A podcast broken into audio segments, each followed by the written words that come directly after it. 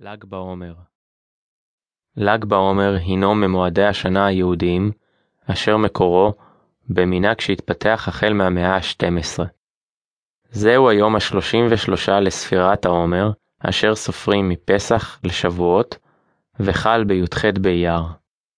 לגבי המניעים לציון יום זה, קיימות מספר מסורות לא מבוססות, המייחסות אירועים שונים ליום זה, ביניהם היום שבו נפסק מותם במגפה של תלמידי רבי עקיבא, היום שבו חל מפנה לטובת צבאו של בר כוכבא במרד מול הרומאים, והושאו משואות לבשר את הניצחון, והיום שבו נפטר רבי שמעון בר יוחאי, כאשר בשעת פטירתו נתגלו לו סודות תורה נשגבים.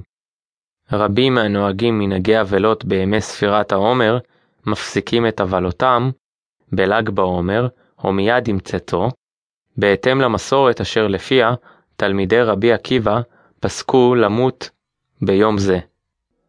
גם בקרב אלה הממשיכים לנהוג מנהגי אבלות עד החג השבועות, מקובל להסתפר ולהתגלח בל"ג בעומר.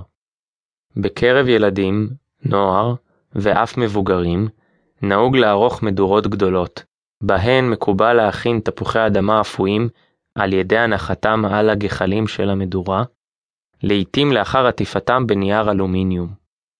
יש המכנים אותם קרטושקס.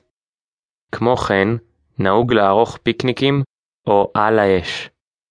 סביב חלק מהמדורות נערכות פעילויות חברתיות כגון משחקי חברה, שירה בציבור, סיפורי צ'יזבטים ושיחות חברים. לעתים, המדורות נמשכות עד שעות הבוקר המוקדמות, בעיקר אצל בני נוער וצעירים.